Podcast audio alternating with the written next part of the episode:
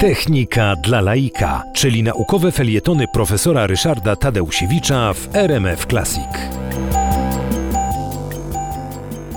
Dokładna data narodzin Chrystusa, które obchodzimy jako święta Bożego Narodzenia, nie jest znana, dlatego że na początku chrześcijaństwa w zasadzie no, wszystkich wyznawców interesowała idea, to znaczy Ewangelia, natomiast Chrystus jako postać historyczna był zarysowany bardzo słabo.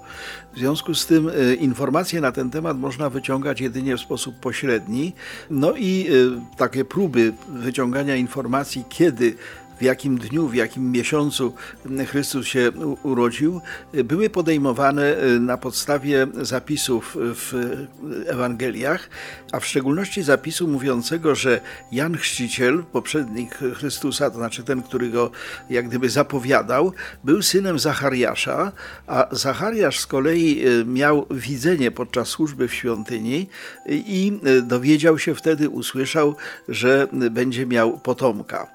Otóż y, te służby w świątyni pełniły y, w Izraelu 24 oddziały w świątyni y, jerozolimskiej i oddział Abijasza, który miał numer 8, w którym był Zachariasz, miał służbę w miesiącu Kislew.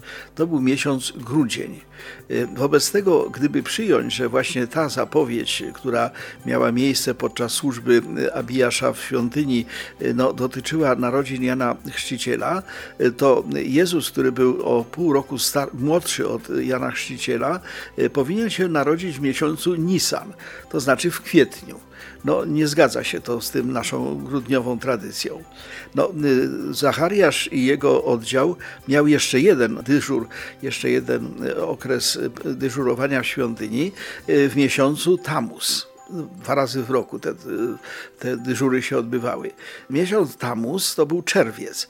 No więc znowuż proste przeliczenie pokazuje, że narodziny Jezusa powinny mieć miejsce w izraelskim, żydowskim miesiącu Tishri, czyli we wrześniu. Innymi słowy, to nawiązanie do Zachariasza i do jego służby w świątyni, które jakieś daty wyznacza, absolutnie nie zgadza się z tą tradycją grudniową. Ale ten wątek będę jeszcze kontynuował w następnym odcinku.